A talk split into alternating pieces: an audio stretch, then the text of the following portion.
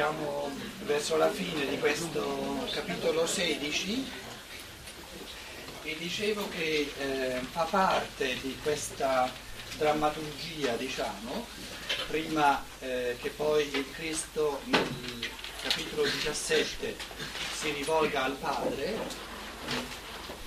che è un momento il più sublime che si possa immaginare essere testimoni del modo in cui il figlio della Trinità Divina eh, colloquia eh, in questo eh, colloquio eterno, sub specie eternitatis col Padre. La drammaturgia della fine del sedicesimo capitolo è che eh, il momento presente è sempre il momento di svolta. Vivere nella presenza di spirito significa trasformare la necessità di natura in un'occasione di libertà. Avvalersi di tutto ciò che è di natura, compreso il cervello fisico, per fare un esempio, per creazioni di pensiero che compie la libertà. Quindi la svolta avviene sempre quando lo spirito umano si attiva. Perché attivandosi in quanto spirito umano, eh, come dire, eh, inverte, il, inverte la, la, la, la, prima parte dove lo spirito umano si è sempre di più eh, inserito nella materia e fa risorgere la materia dentro allo spirito umano. Questa struttura della svolta messa a livello di tutta l'evoluzione, abbiamo dunque 2000 anni fa, l'anno zero, adesso siamo 2005, no? qui, un pochino dopo, no? l'anno zero, la drammaturgia di, di, della fine del discorso, perché dopo che finito il sedicesimo capitolo, Cristo, il Cristo non ha più nulla da dire agli esseri umani ci sono alcuni frammenti di parole compilato eh, nella passione dopo che viene catturato, ma un discorso vero e proprio, cioè un'articolazione dei messaggi che il Logos ha da darci, termina col sedicesimo capitolo. Dopo c'è tutto un capitolo di colloquio con il padre, poi viene catturato fine, all'inizio del diciottesimo capitolo c'è il processo, c'è eh, parole con... Eh, ma eh, il Cristo non ha più la possibilità di rivolgersi agli esseri umani, al popolo, di rivolgersi ai dodici, eccetera. Allora, la fine del sedicesimo capitolo crea la, proprio la, la dinamica drammatica che c'è tra la mente, il pensiero che coglie il tutto dell'evoluzione il, proprio il senso globale dell'evoluzione e quindi la mente in chiave conoscitiva, l'uomo può essere già alla fine, nel senso che, che coglie alla fine, coglie la direzione dell'evoluzione e nel momento in cui c'è il giubilo conoscitivo che dice adesso capiamo, adesso ce la dici tutta, il Cristo deve dare il contraccolpo che dice all'essere umano, sta attento però che l'essere umano non è fatto soltanto di capire, deve diventare ciò che capisce. Voi avete capito, no? Supponiamo che avete capito che il senso dell'evoluzione è la trasformazione di ogni frammento di egoismo in amore. E il senso dell'evoluzione è la trasformazione di ogni frammento di oscurità di pensiero, di non capire, in chiarezza di pensiero. Aver capito che il senso dell'evoluzione è la trasformazione di tutto l'egoismo in amore non significa averlo già, averlo già trasformato. Allora, siccome la mente vola e la volontà va a piedi, allora il Cristo gli dice, adesso voi pensate di aver capito tutto? Beh, vabbè, adesso però cominciate a farlo. E dove si comincia? Si comincia nello stadio, diciamo, al punto infimo della dispersione assoluta e quindi, diciamo, della, del punto massimo delle forze dell'egoismo.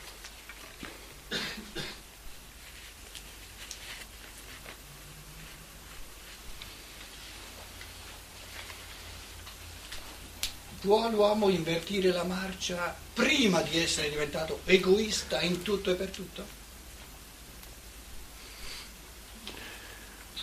La parabola del figlio prodigo dice, decide di ritornare, eh, rientra in sé quando è al punto in cui peggio non può essere. Perché non può avvenire prima la svolta? Perché bisogna arrivare al punto in cui peggio non potrebbe essere?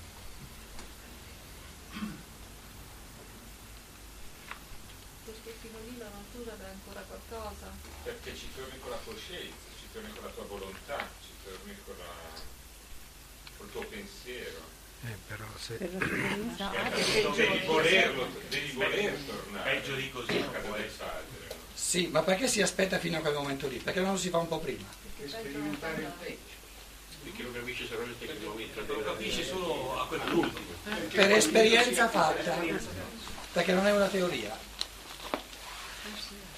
In altre parole, l'essere umano inverte, invertisce o inverte? Inverte. Inverte la marcia quando la direzione che ha seguito finora non la sopporta più. Non ne può più. Hai bisogno di lasciare il fondo. Ecco, Sì, ma è un fondo che è personale, naturalmente. perché cosa potrebbe condurre una persona a invertire la marcia prima di arrivare al punto dove non ne può più? Se non è ancora arrivato al punto dove non ne può più, continua.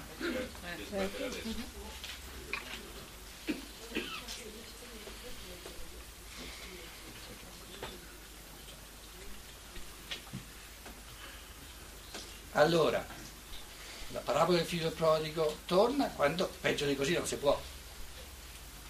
E, e perfino i salariati in casa di padre mio gli va bene, gli va meglio che non a me che sono il figlio, che non ricevono neanche le ghiande eh, che danno ai porci. Allora, arrivano i moraleggianti e dicono, eh, però è un motivo egoista, egoistico quello di tornare.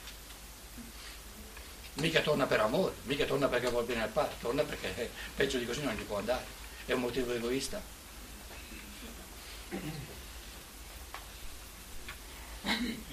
Vuol dire egoismo consumato. Consumato è egoista, egoista. Un motivo migliore Non c'è. non esiste.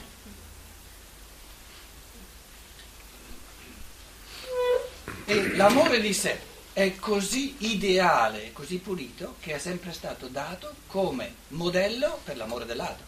Ama il prossimo tuo come te stesso. Se devo amare il prossimo mio come me stesso, vuol dire che il modo in cui amo me stesso è perfetto, altrimenti non si potrebbe mettere a modello da imitare amando l'altro. Quindi ognuno ama se stesso perfettamente. Allora,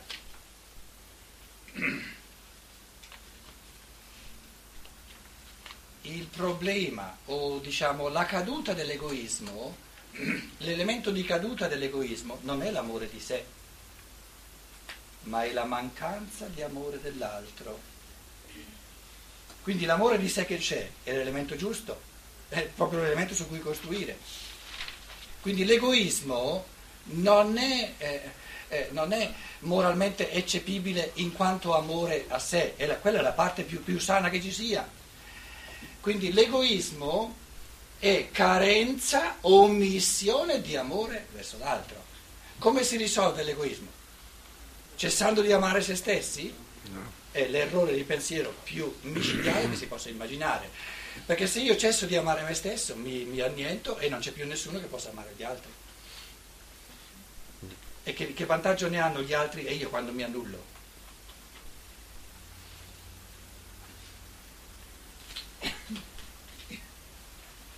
Quindi la vittoria sull'egoismo è di moltiplicarlo. Cominciare a amare una seconda persona, una terza, una quarta, dieci, venti, trenta, tutti gli esseri umani come amo me stesso. Perché di più non si può. L'amore per sé è perfetto. Meglio non si può amare. Nessun uomo può amare meglio di come ama se stesso. Ognuno ama se stesso perfettamente pieno di ingegnosità, si fa, si fa, si fa, eh, eh, eh, si fa, trovare tutti i pensieri che si possono immaginare per, per eh, amare se stessi. Cioè l'amore di sé è pieno di inventiva, non gli manca nulla. È così perfetto che viene dato a, a modello, come modello per l'amore verso l'altro.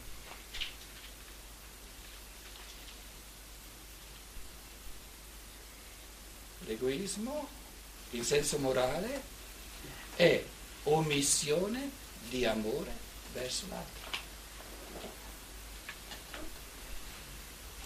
Non è amore verso di sé, quella è la parte buona dell'egoismo. E perché noi omettiamo l'amore verso l'altro? Perché l'amore per se stessi ce lo dà perfetto, compiuto la natura. L'amore di sé non è un fattore di libertà. Nessuno può fare a meno di amare se stesso. E chi pensa di non amare se stesso, bara.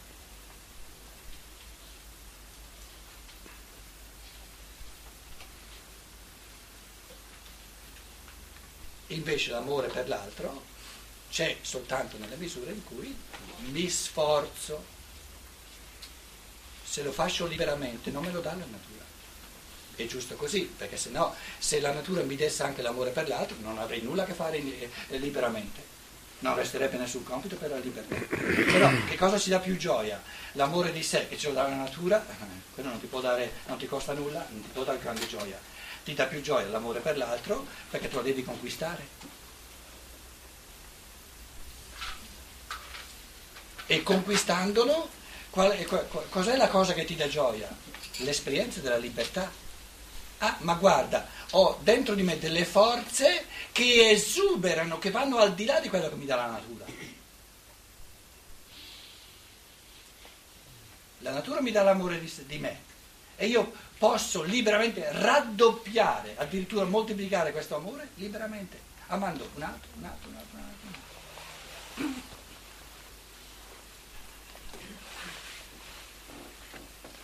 Allora dicevo, la mente, la, la, la, l'evoluzione della coscienza, coglie con uno sguardo insieme no? il, la direzione del tutto, però il cammino di trasformazione interiore per amare sempre più esseri umani, fino ad amare tutto l'organismo dell'umanità, è un cammino che ha bisogno dei secoli e dei millenni, che ha bisogno di, eh, diciamo, di eh, diverse, eh, diversi ritorni sulla terra, no? se, se, se, ci parliamo in un modo aperto e coraggioso, eh, aggiungendo categorie alla, diciamo, alla um, cultura eh, ufficiale, anche cristiana iniziale però, no? e sono passi da fare. Allora, no, 29, i discepoli gli dicono, ecco che, ecco che ora parli apertamente e non, non usi più nessuna, nessuna eh, eh, metafora, nessuna parabola. 30, ora sappiamo che tu conosci il tutto, comprendi il tutto, che la, l'evoluzione dell'io non è parziale, ma è il tutto dell'evoluzione umana, le forze dell'io sono il tutto dell'evoluzione terrestre, ora sappiamo che tu conosci tutto e non hai bisogno che qualcuno ti chieda o ti preghi o ti domandi.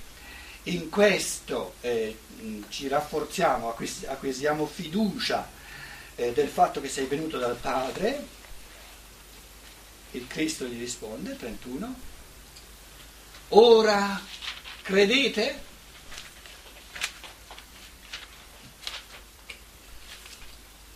Credere significa convincersi, che è l'elemento di coscienza, l'elemento di conoscenza. Però credere è rafforzarsi, dar fiducia a queste forze che è però la trasformazione morale. Ora credete? Avete lo sguardo conoscitivo d'insieme che vi convince, che vi convince e perciò ci credete? Però allora dovete rendervi conto del fatto che questo sguardo d'insieme che vi convince, questa, questa, questa totalità tutta positiva per l'io di, dell'evoluzione va compiuta a livello morale, va compiuta a livello di trasformazione di tutte le forze dell'anima. E quello non si fa in un momento, non si fa in un lampo conoscitivo, lo si fa in un lungo cammino, con colpi e contraccolpi, dove c'è lo sforzo, dove c'è la morte e la risurrezione, e lo sforzo e la gioia, la sofferenza e la gioia. Ora, ora credete?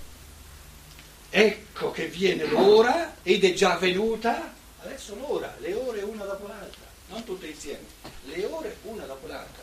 L'ora ed è già venuta, l'ora infima dell'evoluzione, l'ora del mezzo dell'evoluzione, l'ora in cui vi frammenterete, vi disperderete, vi vivrete isolati gli uni dagli altri, vi vivrete gli uni contro gli altri, scorpistete, la parola greca è scorpizzo, questa atomizzazione degli esseri umani, l'egoismo, l'isolamento dell'egoismo, ognuno chiuso in sé, eista idia, ognuno chiuso in sé.